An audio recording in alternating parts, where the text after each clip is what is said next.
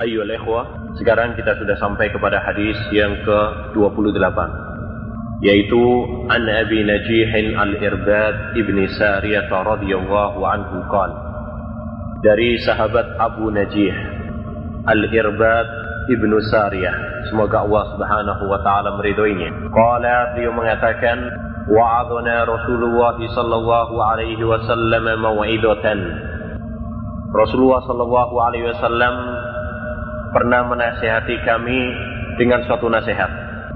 Wajilat minhal qulubu wa minhal uyun. Hati kami gemetar. Ya. Dan wa minhal uyun. Mata ini meneteskan air mata. Karena nasihat tersebut.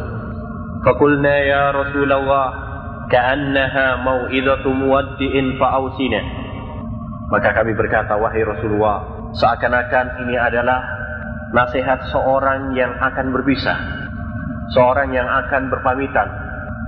Ya, maka berilah nasihat kepada kami.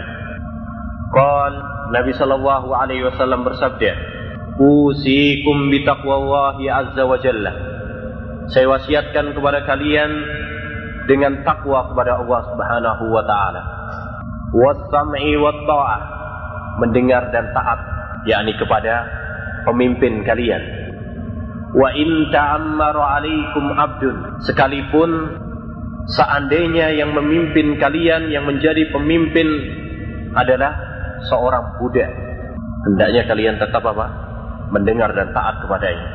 Fa innahu may ya'is minkum fasayara khilafan katsira orang yang hidup di antara kalian fasayara khilafan katsira yakni orang yang hidup setelah ditinggal Nabi Shallallahu Alaihi Wasallam nanti akan melihat ikhtilafan kathira perselisihan yang banyak. Ketika itu fa'alaikum bisunnati wa sunnatil khulafa'ir rasyidin al mahdiyyin. Ketika kalian mendapati perselisihan yang banyak, maka wajib bagi kalian untuk berpegang teguh dengan sunnahku dan sunnah para khalifah-khalifah setelah ar-rasyidin. Itu yang yang rasid cerdas. Al-mahdiyin dan mendapatkan petunjuk. Addu 'alaiha bin nawaj. Peganglah sunnah tersebut dengan gigi gerahan wa iyyakum wa muhdatsatil umur. Dan waspadalah kalian dari perkara-perkara yang baru. Yakni dalam agama. Perkara-perkara baru yakni dalam agama. Yang biasa disebut dengan bid'ah fa inna kulla bid'atin dalalah. Karena setiap bid'ah itu adalah sesat. Rawahu Abu Dawud wa Tirmidzi hadis ini diriwayatkan oleh Al-Imam Abu Dawud dalam sunannya wa Tirmidzi dan Al-Imam At-Tirmidzi dalam jami'nya atau dalam sunannya wa qala dan Imam Tirmidzi mengatakan hadisun hasanun sahih. Hadis ini adalah hasan sahih. Baik Sebelumnya ada beberapa pembahasan dalam hadis ini. Yang pertama adalah takhrijul hadis. Siapa yang meriwayatkan hadis ini? Hadis ini diriwayatkan oleh Imam Abu Dawud dan Imam At-Tirmidzi. Dan para imam ahli hadis banyak yang meriwayatkan hadis ini. Para ulama ahli hadis banyak yang meriwayatkan hadis ini. Dan hadis ini derajatnya adalah sahih dengan kesepakatan ahli hadis. Ya, oleh karena itu disahihkan oleh Imam At-Tirmidzi sebagaimana tadi kita baca. Hadisun hasanun sahih. Ini adalah berarti Al-Imam Tirmidzi mensahihkan atau minimal adalah menhasankan dan hasan termasuk derajat sahih. Ya, sekalipun lebih rendah. Demikian juga Imam Al-Hakim dalam kitabnya Al-Mustadrak ala Sahihain. Beliau mengatakan setelah meriwayatkan hadis ini sahih. Laisa lahu illah. Hadis ini adalah sahih tidak ada kecacatan di dalamnya. Demikian juga Imam Al-Bazzar mengatakan hadis ini adalah sahih. Demikian juga Imam Ibnu Abdul Bar dalam kitabnya Jami' Bayanul Ilm wa Fadlih ya, mengatakan setelah menukil perkataan Al-Bazzar beliau mengatakan wa huwa kama qala ya saya setuju dengan pendapat Al-Bazzar yang mensahihkan hadis ini demikian juga Imam Abu Nuaim ya yang memiliki kitab Al-Mustakhraj Al-Sahih ya. Beliau juga mensahihkan hadis ini. Demikian juga para ulama yang lain Al-Harawi dalam kitabnya Dhammul Kalam beliau mengatakan hadis ini adalah hadis yang terbagus yang diriwayatkan oleh penduduk Syam. Dan lain-lainnya dari para ulama ahlul hadis mereka semuanya mensahihkan hadis ini. Anehnya pada masa-masa zaman kita belakangan ini ada sebagian orang yang kemudian mengatakan hadis ini adalah lemah seperti dalam sebuah kitab risalah Hiwar Ma'asyikh Al-Albani ya, dialog bersama Syekh Al-Albani ditulis oleh salah seorang orang Urdun. Lemahkan hadis ini dengan mengikuti hawa nafsu ya tanpa panutan para ulama ahlul hadis sebelumnya. Oleh karena itu dia menyelisihi jalan ahlul hadis yang telah bersepakat mensahihkan hadis ini. Dan perlu kita ketahui bahwasanya orang yang melemahkan hadis ini ada tujuan di baliknya karena hadis ini sebagaimana nanti, nanti akan kita jelaskan menyimpan beberapa kaidah ya menyimpan beberapa kaidah salafiyah ya yang berharga. Oleh itu tatkala ada seorang yang melemahkan hadis ini tentu di situ ada tujuan di balik perbuatannya tersebut. Yaitu misalkan mementahkan bahwasanya semua bid'ah itu adalah mementahkan perintah wajibnya mengikuti sunnah Nabi Muhammad SAW atau mementahkan perintah untuk taat kepada pemimpin dan sebagainya. Jadi hadis ini memiliki apa? Kaidah-kaidah. Tatkala ada orang yang ingin melemahkan dari kalangan ahli bidah tentunya, tentu mereka memiliki apa? Tujuan di balik itu. Oleh karena itu, pada pembahasan yang pertama, kita harus ingat bahwasanya hadis ini adalah hadis sahih dengan kesepakatan ahli hadis. Baik, adapun makna perkataan Imam At-Tirmidzi hadisun hasanun sahih dan itu adalah termasuk istilah yang sering sekali dipakai oleh Imam At-Tirmidzi, maka maksudnya adalah sebagaimana dijelaskan oleh Al-Hafidz Hajar dalam Sarah Nukhbatul Fikr bahwa hadis hasan kalau cuma memiliki satu jalur saja, ya, satu jalur dari satu sahabat saja. Tetapi Al-Imam At-Tirmidzi ragu ya, hadis tersebut hasan ataukah sahih. Karena beliau ragu apakah ini hasan atau sahih, maka beliau menggabung dua-duanya yaitu hasan sahih. Sehingga maknanya adalah hasan au sahih. Hasan au sahih. Karena apa? Ragu. Paham ini? Jadi kalau ada satu jalur, satu riwayat saja, satu hadis saja dari satu sahabat saja, ya, maka perkataan Imam Tirmidzi hasan sahih Padahal Hasan Sahih kan berbeda ya. Hasan lebih rendah, Sahih lebih tinggi. Kok digabung? Maka maksudnya adalah kalau itu satu satu riwayat, satu jalur, maksudnya di situ adalah Imam Tirmidzi Apakah hadis ini sampai kepada derajat Sahih ataukah cuma sampai kepada Hasan saja? Ya. Sehingga makna perkataan Hasan Sahih kalau satu jalur maksudnya adalah Hasan atau sahih, ragu-ragu. Tapi kalau dia memiliki lebih dari satu jalur, misalkan dari dari jalur Abad bin Sariyah dan ada jalur yang lainnya juga, maka makna perkataan Imam Tirmidzi Hasan Sahih adalah satu jalur ada yang Hasan, satu jalur lagi ada yang Sahih. Berarti takdirnya adalah Hasan wa Sahih. Ya, ada Hasan, ada yang Sahih. Tapi, tapi itu masalah sholat alil hadis. Yang faham, alhamdulillah. Yang nggak faham, moga-moga nanti bisa faham. Baik.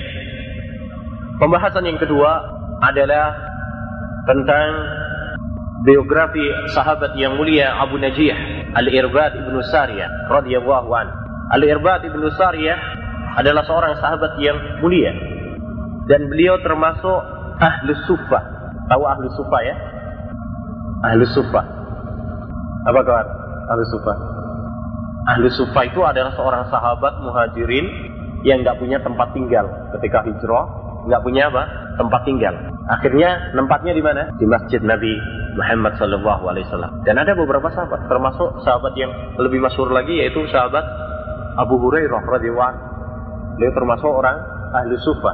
Di ahli sufa, kalau kita pernah mendengar ahli sufa atau membaca ahli sufa, maksudnya adalah para sahabat muhajirin yang hijrah ke Madinah dan mereka tidak memiliki apa tempat tinggal. Jadi tempatnya di mana mereka tinggalnya di masjid Nabi Muhammad Shallallahu Alaihi Wasallam dan mereka tafarruh untuk menuntut ilmu kepada Nabi Muhammad Shallallahu Alaihi Wasallam saja. Mereka tidak kerja, ya. Mereka hanya tinggal di masjid. Kalau ada yang ngasih makanan, alhamdulillah. Oleh karena itu, kalau kita lihat sejarahnya ahli sufa, mereka apa? Rata-rata apa? orangnya kurus-kurus. Ya. Udah Abu Hurairah pernah beberapa hari tidak makan. Sampai pingsan begitu kan ini ahlu sufa. Dan Al-Irbad bin Sariyah meriwayatkan banyak hadis dari Nabi Shallallahu Alaihi Wasallam yang berkumpul hanya 11 dalam kitab Kutubus Sittah, 11 hadis. Baik, ini Al-Irbad Ibnu Sariyah. Jadi kita kenal ada seorang sahabat namanya Al-Irbad Ibnu Sariyah. Dan beliau termasuk seorang sahabat yang pernah ditolak oleh Nabi Shallallahu Alaihi Wasallam dalam jihad. Jadi dia mendaftarkan jihad, tetapi ditolak. Kenapa?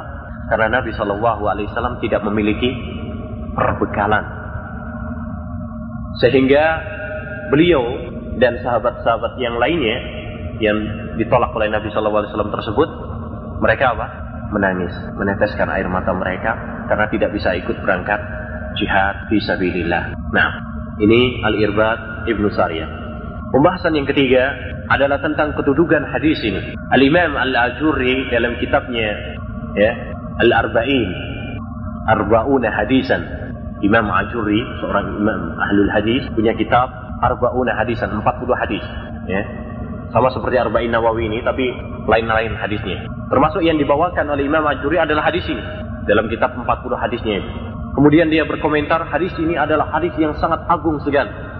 Karena menyimpan beberapa wasiat yang berharga dari Nabi Shallallahu Alaihi Wasallam. Ya, wasiat menyimpan wasiat kebaikan dunia dan akhirat. Menyimpan wasiat kebaikan dunia dan dan akhirat. Kok bisa? Ya, karena di dalam hadis ini Nabi Shallallahu Alaihi Wasallam mewasiatkan kepada takwa dan takwa merupakan kunci kebahagiaan akhirat. Kemudian Nabi Shallallahu Alaihi Wasallam memerintahkan kepada kita untuk taat kepada para pemimpin. Atau kalau bahasa kita presiden. Dan dengan ketaatan kita kepada presiden atau pemimpin berat keamanan suatu negara.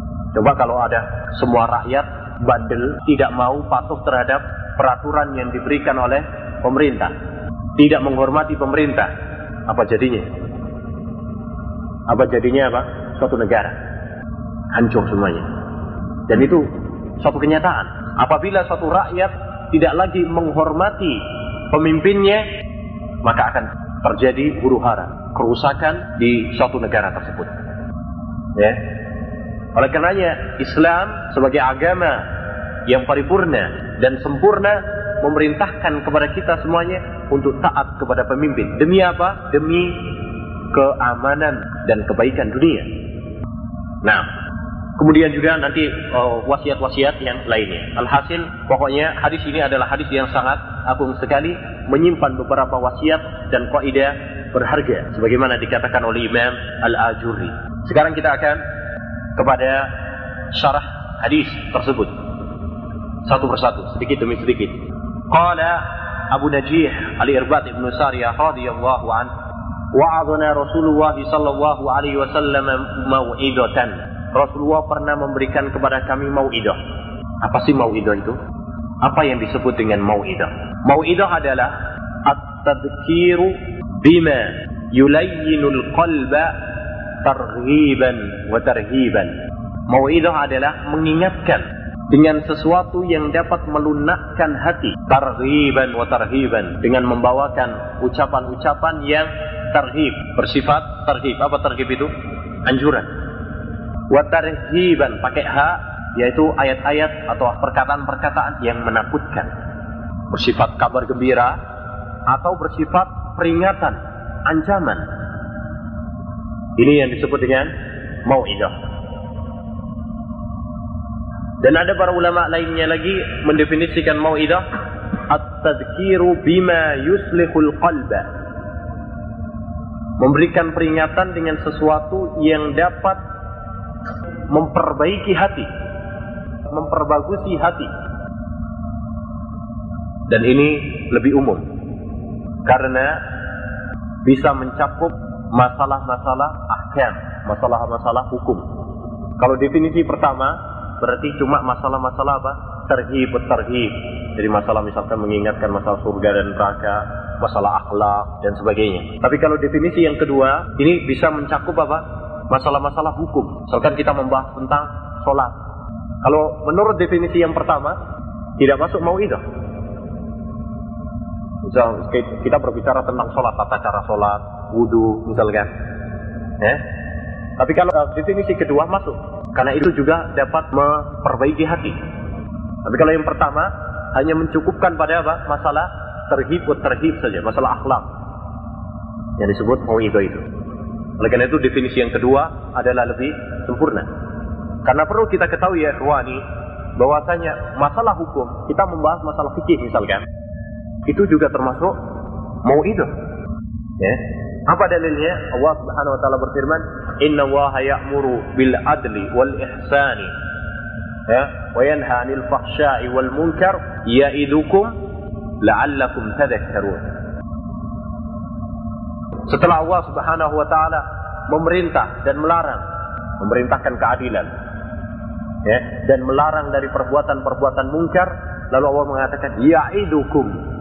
Padahal sebelumnya adalah masalah hukum. Berarti hukum termasuk termasuk apa? Mau'idah. Oleh karena itu dalam khutbah ya, satu hal yang penting juga untuk kita bahas kepada umat atau masyarakat kita adalah masalah-masalah hukum juga. Betapa banyak masyarakat kita yang tidak mengerti tentang masalah fikih, masalah sholat, masalah wudhu, ya, dan masalah-masalah hukum-hukum yang lainnya. Karena itu khutbah bukan hanya sekedar masalah akhlak, tetapi masalah apa? Hukum juga. Ini juga perlu disinggung. Ya, perlu disinggung. Alhasil Rasulullah SAW pernah memberikan mau'idah dan mau'idah tersebut sangat mendalam. Ya. Sehingga wajilat minhal qulub wa minhal uyun. Hati ini gemetar. Kenapa? Karena dahsyatnya ceramah Nabi Muhammad sallallahu alaihi wasallam. Sehingga menggoyangkan hati. Bukan hanya itu. Kalau hati sudah goyang hati sudah gemetar ya. Karena mendalamnya wasiat Nabi Shallallahu ceramah Nabi waktu itu wajarofat minhal uyun. Mata pun meneteskan air matanya. Dan itulah hati para sahabat. Hati mereka adalah hati yang bersih. Hati mereka hati yang lunak. Sehingga apabila dibacakan kepada mereka nasihat ya berupa ayat-ayat Al-Qur'an hadis-hadis Nabi Muhammad sallallahu alaihi wasallam mereka begitu pas untuk meresapi wasiat tersebut. Itulah hati-hati yang bersih, hati-hati yang suci, hati-hati yang lunak. Allah Subhanahu wa taala mensifati orang-orang yang beriman, "Innamal mu'minuna alladzina idza dzukirallahu wajilat qulubuhum wa idza tuliyat 'alaihim ayatuhu zadatuhum imana." Sungguhnya orang-orang yang beriman adalah apabila dibacakan kepada mereka ayat-ayat Allah Subhanahu wa taala, maka hati mereka gemetar. Ya. Dan apabila dibacakan kepada mereka ayat-ayat Allah Subhanahu wa taala, mereka bertambah iman. Dan inilah yang hendaknya kita contoh. Apabila kita mendengarkan ceramah, apabila kita mendengarkan pelajaran yang berisi ayat-ayat Al-Quran dan hadis-hadis Nabi Shallallahu Alaihi Wasallam. Dari siapa pun, ya dari siapa pun walaupun dia dari orang yang teman kita atau dari mungkin bahkan orang yang lebih rendah daripada kita lebih kecil daripada kita atau musuh kita sekalipun kalau yang dia ucapkan adalah kebenaran ya maka hendaklah kita menerimanya. Dan hendaknya melunakkan hati kita. Melunakkan hati kita. Ya akan tetapi yang amat disayangkan ya banyak sekali atau sering sekali hati-hati kita adalah hati yang keras. Betapa banyak nasihat-nasihat yang sering kita dengar. Betapa banyak ceramah-ceramah dan khutbah-khutbah yang sering kita dengarkan. Dan betapa banyak pelajaran-pelajaran yang sering kita dengar juga. Ya, peristiwa-peristiwa, kejadian-kejadian. Ya, baik di negara kita atau di negara-negara alam secara umum, semua itu adalah pelajaran bagi kita.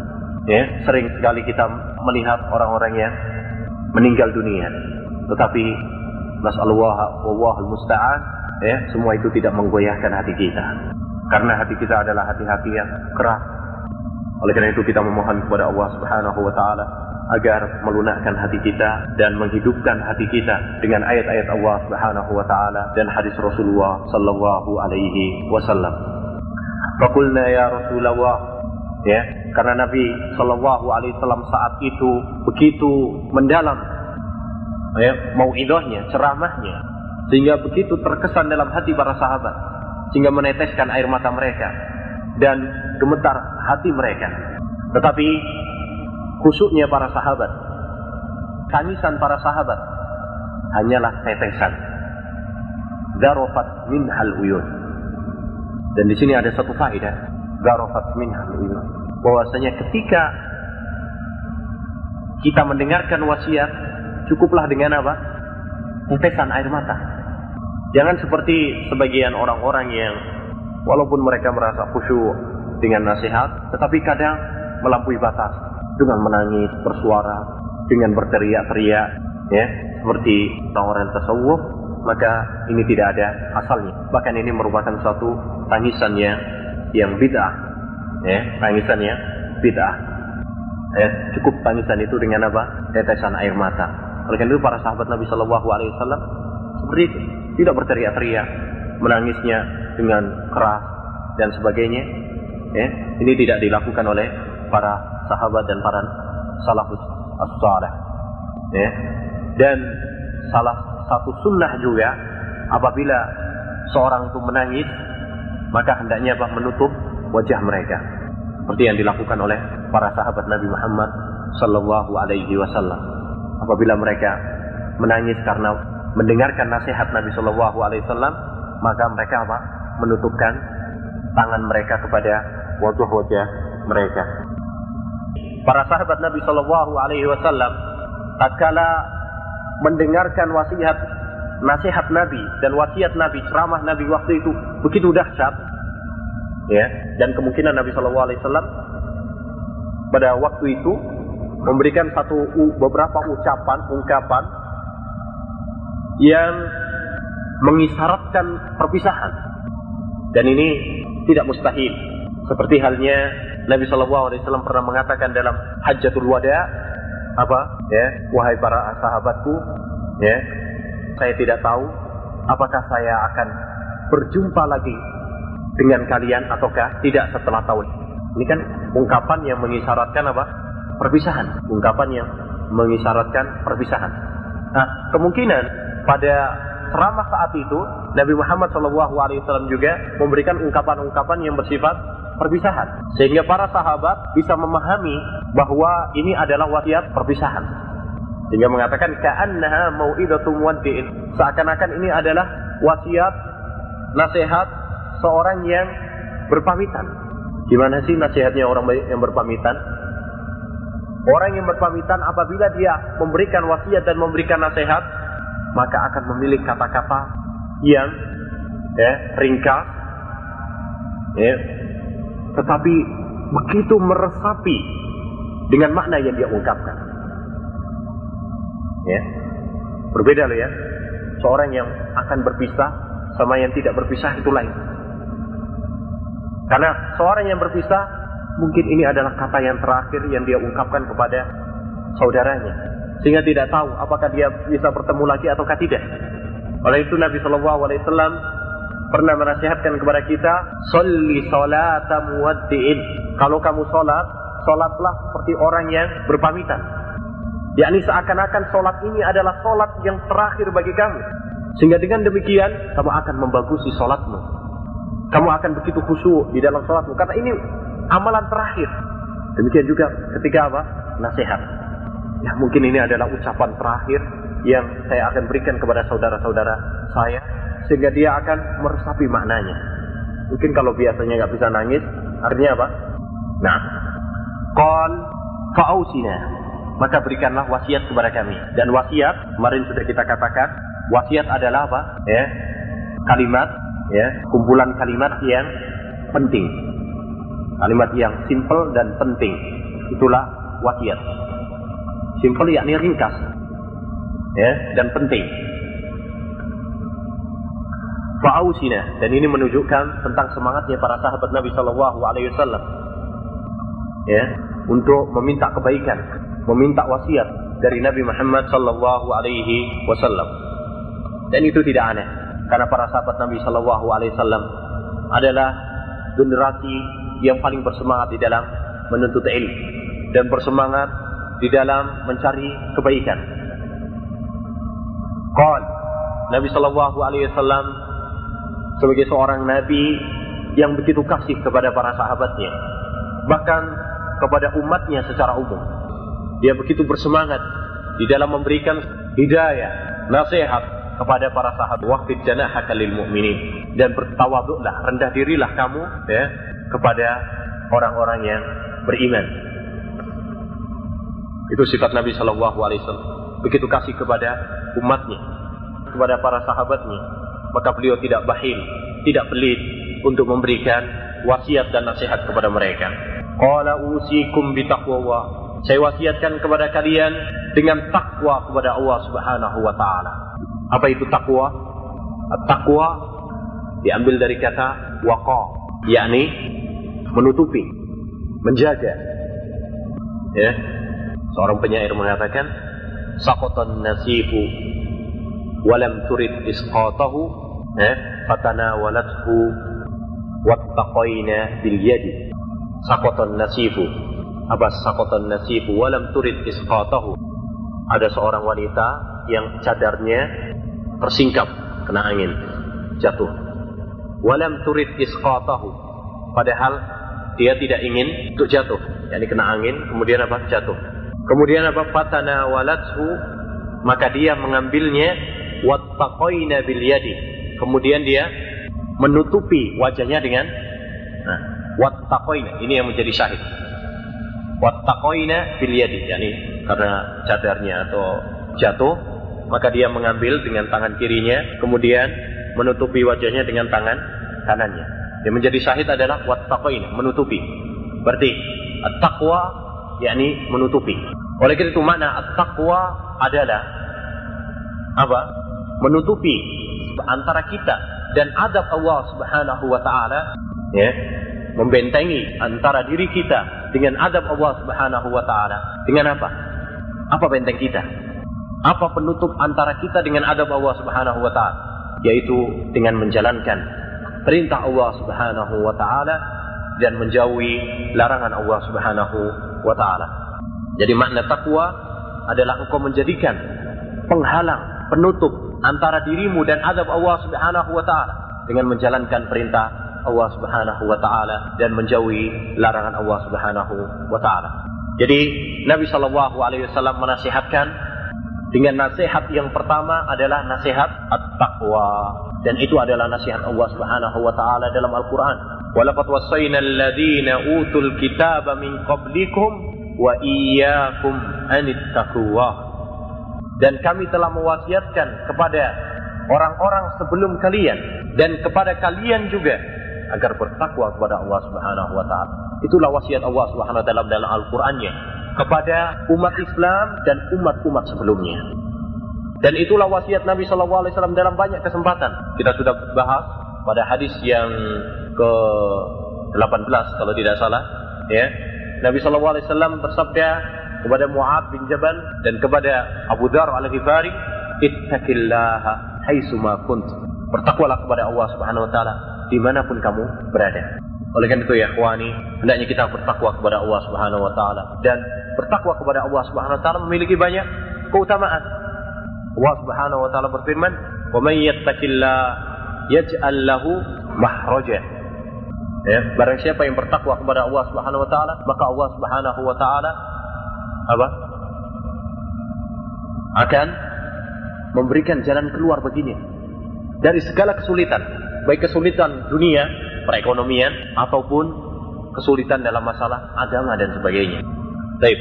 Jadi wasiat takwa adalah wasiat yang berharga. Karena dengan takwa ya, seorang itu akan mendapatkan surga Allah Subhanahu wa taala. Ya. Dengan takwa kita akan meraih kebahagiaan di dunia dan di akhirat. خل الذنوب صغيرها وكبيرها فهو التقى واصنع كماش فوق أرض الشوك يحذر ما يرى لا تحقرن صغيرة إن الجبال من الحصى ya. satu nasihat dari seorang penyair halid dunuba saghiraha wa kabiraha fahuwa tuqa tinggalkanlah dosa, dosa yang besar maupun dosa yang kecil, karena itulah ketakwaan. Wasna fauqa kamashin fauqa ardi syauki yahdharu ma yara. Ya. Jadilah engkau seperti seorang yang berjalan di atas tanah yang berduri. Bagaimana sih kalau kita berjalan nggak pakai sandal di tanah yang banyak durinya? Apa? Hati-hati ya. Ya. Yahdharu ma yara. Dia akan berhati-hati. Ya, melihat agar tidak kena duri tersebut. Itu makna beliau, makna syair tersebut. Kemudian terakhir dia mengatakan la tahqiranna saghiratan innal jibala minal hasa. Janganlah kamu meremehkan dosa kecil karena ya gunung itu terbuat dari kerikil. Artinya kalau kita meremehkan dosa kecil, dosa kecil, kecil, satu, dua, tiga. Kalau ngumpul, akhirnya kemudian apa? Besar, banyak. Oleh karena itu para ulama mengatakan, La kabirata istighfar wa wala sahirata ma'al israr. Tidak ada dosa besar kalau kemudian dia taubat dan istighfar kepada Allah Subhanahu wa taala dengan taubat yang sebenar-benarnya. Dan tidak ada dosa kecil kalau kemudian dia terus-menerus melakukannya. Yakni dosa kecil kalau dilakukan akhirnya kemudian bisa menjadi dosa besar. Nah, itu tidak boleh kita meremehkan walaupun dosa kecil. Kalau kita lakukan terus-menerus, akhirnya kita melakukannya dengan meremehkan. Meremehkan siapa? Allah Subhanahu wa taala. Kalau sudah meremehkan Allah Subhanahu wa taala, berarti sudah masuk kepada dosa besar. Nah, kemudian yang mengatakan uh, Rasulullah SAW wasiat yang kedua. Ini wasiat yang pertama yaitu apa? Takwa. Ya, wasiat at-taqwa. Wasiat yang kedua wasam'i wa ta'ah. Ya, taat kepada pemimpin. Taat kepada presiden. Kalau bahasa kita sekarang. Atau bisa juga diartikan kalau itu yakni kepada pemimpin tertinggi, bisa juga yakni kepada pemimpin-pemimpin ya, misalkan mudir sekolah misalkan atau mudir pondok ya. Ini juga harus ditaati, bisa masuk dalam hadis ini. Ya, bisa masuk juga dalam hadis ini. Baik. Tetapi yang paling penting di sini adalah dan yang paling utama nomor satu yang masuk di dalamnya adalah pemimpin tertinggi yaitu negara, presiden. Ya. Oleh itu, wa in ta'ammara alaikum abdun. Sekalipun yang memimpin kalian adalah seorang hamba, budak. Di sini Nabi Muhammad Shallallahu Alaihi Wasallam wasiat yang kedua adalah memerintahkan kepada kita untuk taat kepada pemimpin dan ini sesuai dengan perintah Allah Subhanahu Wa Taala dalam Al Quran dalam surat An-Nisa Allah Subhanahu Wa Taala berfirman Ya ayyuhalladzina amanu Allah wa ati'ur rasul wa ulil amri minkum Wahai orang-orang yang beriman ingat kalau kita mendengar ayat yang didahului dengan panggilan wahai orang-orang yang beriman maka apa pasang pendengaranmu baik-baik. Kata sahabat siapa? Abdullah bin Mas'ud. Idza ra'aita Allah yaqul ya ayyuhalladzina amanu fa'ar'iha sam'a. Kalau kamu mendapati ayat dalam Al-Quran yang didahului dengan Ya ayyuhalladzina amanu Pasang telingamu baik-baik Fa innahu imma khairun tu'maru bihi Wa imma syarrun tunhan tunha'an Karena ada dua kemungkinan Kemungkinan yang pertama Ayat yang setelahnya adalah perintah, suatu kebaikan yang kamu akan diperintahkan untuk melakukannya. Kemungkinan yang kedua adalah itu adalah satu kejelekan, larangan yang kamu akan dilarang ya darinya. Baik, ayat tidak. Ya ayyuhalladzina amanu wahai orang-orang yang beriman, Allah, taatlah kepada Allah Subhanahu wa taala. Taatlah perintahnya, hukumnya. Wa atiur rasul dan taatlah kepada ar-rasul Nabi Muhammad sallallahu alaihi wasallam. Kemudian wa ulil amri minkum. Ingat nggak pakai wa atiu ulil am. Wa ulil amri minkum langsung ya dan pemimpin-pemimpin kalian. Ulil amri minkum para ulama berselisih pendapat tentang makna ulil am. Ada yang mengatakan yakni pemimpin kalian dan ada yang mengatakan maksudnya di sini adalah ulama. Dan tidak ada perselisihan Ya, kita punya kaidah dalam tafsir yang sangat bagus untuk kita catat bersama kaidah dalam tafsir, yaitu apa? Kalau ada dua penafsiran yang tidak saling bertentangan, ya, maka kita pakai dua-duanya. Kita pakai dua-duanya. Seperti ulil amri minkum. Ada yang mengatakan itu adalah pemimpin. Ada yang mengatakan itu adalah ulama. Apakah bertentangan? Tidak. Maka apa? Kita pakai dua-duanya. Berarti makna ulil amri minkum mencakup ulama dan mencakup umara. Mencakup ulama dan mencakup umara. Ulama dalam masalah ilmu. Umara dalam masalah-masalah kenegaraan. Dan ini adalah penafsiran yang sangat bagus sekali. Ini ulil amri minkum di sini mencakup ulama dan mencakup juga umara. Kepada pemimpin ada tiga keadaan. Yang pertama, perintah pemimpin tersebut adalah kebaikan yang sesuai dengan Al-Quran dan hadis. Misalkan, kalau pemimpin memerintahkan kepada kita untuk sholat, maka di sini hukumnya wajib ditaati. Wajib ditaati. Pertama, karena untuk taat kepada Allah dan taat kepada Rasul. Yang kedua adalah juga untuk taat kepada pemimpin. Dan ini tidak ada masalah. Yang kedua adalah apabila pemimpin memerintahkan kepada kita maksiat, maka haram untuk diikuti. Rasulullah SAW bersabda, "La ta'ata mahlukin fi maksiatil khaliq." Tidak ada ketaatan bagi makhluk dalam memaksiati sang pencipta, yaitu Allah Subhanahu wa taala. Misalkan kalau pemimpin memerintahkan kepada kita, misalkan ya, untuk atau melarang kita sholat atau melarang para perempuannya untuk berjilbab, maka di sini apa? Tidak boleh ditaati. Karena ini adalah perintah yang bertentangan dengan perintah Allah Subhanahu wa taala. Maka tidak boleh ditaati. Baik. Yang ketiga adalah apabila pemimpin memerintahkan kepada kita masalah-masalah yang mubah, yakni tidak ada aturannya, tidak ada itu perintah dari Al-Quran, dan juga itu bukan suatu kemaksiatan. Paham ini ya? Bukan suatu hal yang diperintahkan seperti sholat misalkan, bukan. Ya? Dan juga bukan suatu kemaksiatan. Ini perkara-perkara itu adalah undang-undang, peraturan demi kemaslahatan masyarakat sendiri atau warga sendiri. Misalkan, kalau seorang pemimpin memberikan peraturan yaitu lalu lintas, misalkan. Lalu lintas. Ini kan untuk apa ini? Apakah ada dalilnya adalah Al-Quran dan Hadis? Ada enggak? Nggak ada kan? Karena lampu dulu nggak ada pada zaman Nabi Shallallahu Alaihi Wasallam. Ya, nggak ada juga dalam Al-Quran. Baik. Tapi apakah itu maksiat? Bukan juga kan? Bukan maksiat. Bahkan itu adalah kemaslahatan. Ada suatu kebaikan, tujuan yang baik. Ya. Nah, apa hukumnya? Hukumnya mentaatinya adalah wajib. Sebagian para ulama mengatakan sunnah, tetapi yang benar adalah wajib. Karena apa? Ya ayyuhalladzina amanu Allah wa atii'u ar-rasul wa ulil amri minkum. Berarti ada tiga keadaan.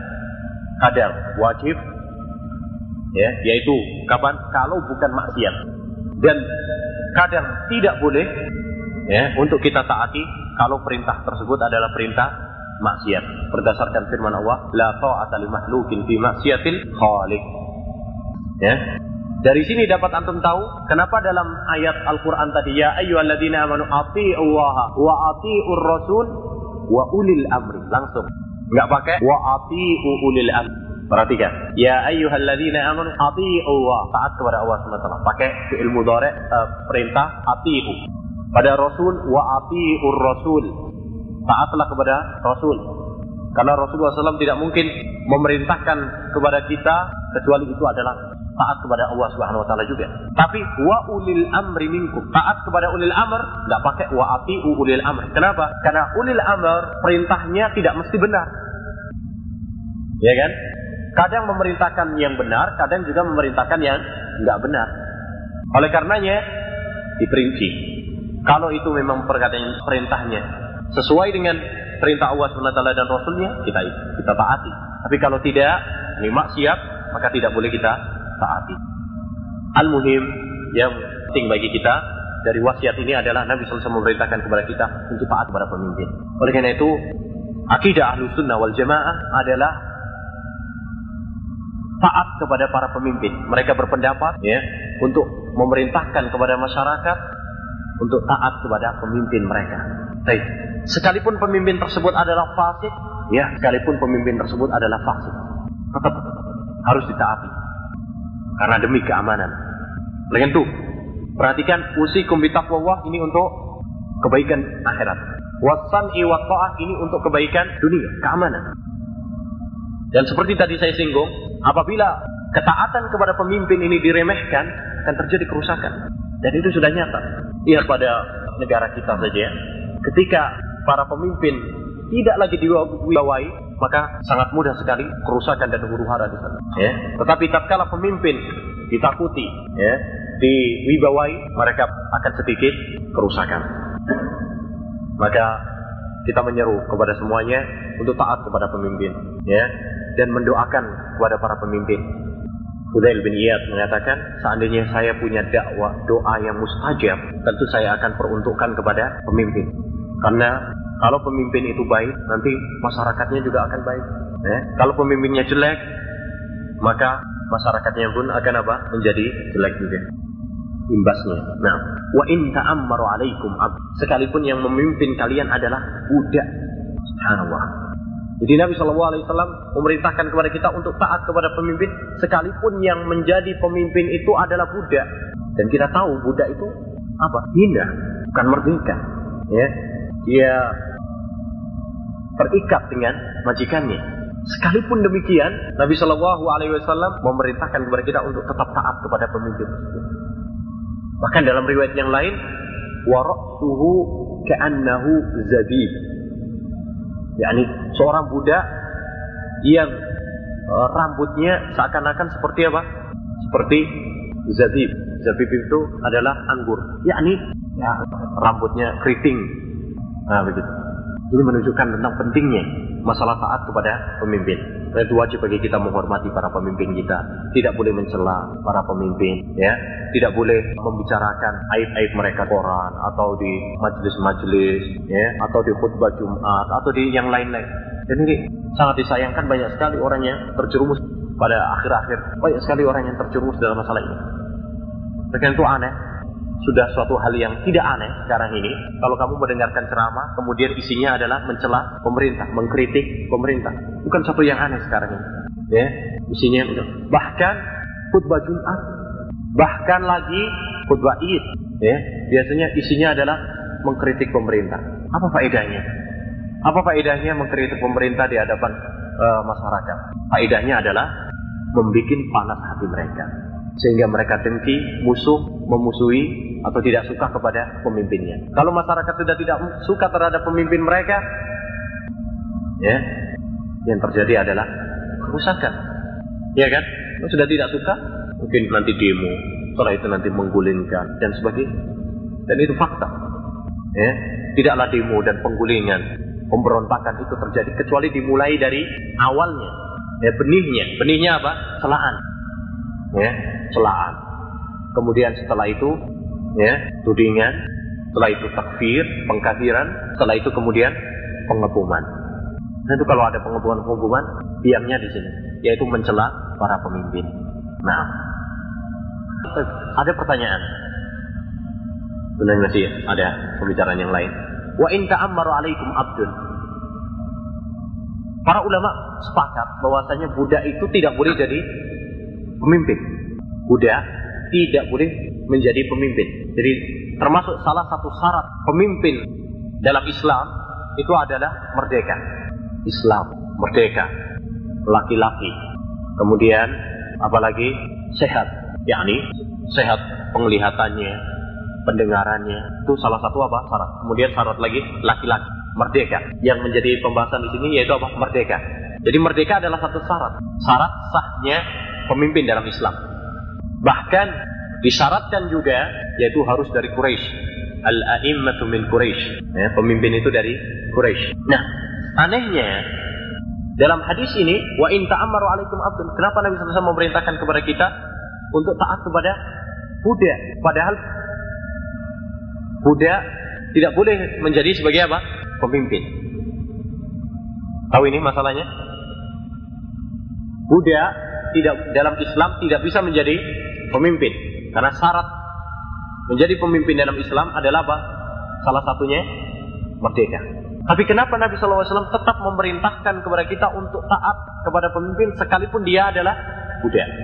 Paham masalahnya? Nah, apa jawabannya? Jawabannya yang pertama, Nabi Shallallahu Alaihi Wasallam di sini hanya memberikan misal, permisalan saja, bukan untuk menyetujui. Bedakan ya, untuk permisalan, bukan untuk takrir. Bahwasanya Nabi SAW setuju, tidak. Ya, oleh karenanya, apabila kita dipimpin, syarat sahnya, jadi seakan-akan Nabi SAW mengatakan seperti ini, syarat sahnya, syarat sahnya pemimpin adalah merdeka. Tetapi kalau memang pada suatu keadaan budak memang menjadi pemimpin, tetap wajib bagi kalian untuk apa? Taat. Untuk menghindari kerusakan yang lebih besar. Aslinya nggak boleh. Cuma kalau memang dia menjadi pemimpin, apa boleh buat? Tetap wajib bagi kamu untuk apa? Berbuat taat kepada dia. Contoh yang lain. Misalkan syarat sahnya pemimpin adalah laki-laki, ya. La la yufliha qaumun wallau imra'atan tidak akan berbahagia satu negara yang dipimpin oleh seorang wanita. Tapi kalau kemudian suatu saat ada pemimpin wanita yang memang memimpin kita, kan tidak memenuhi persyaratan sebenarnya. Tapi kalau memang itu terjadi dan sudah terjadi, ya, di kita juga sudah terjadi kan, ada presiden ke empat dan sekarang banyak juga negara-negara yang dipimpin oleh wanita. Apa sikap kita?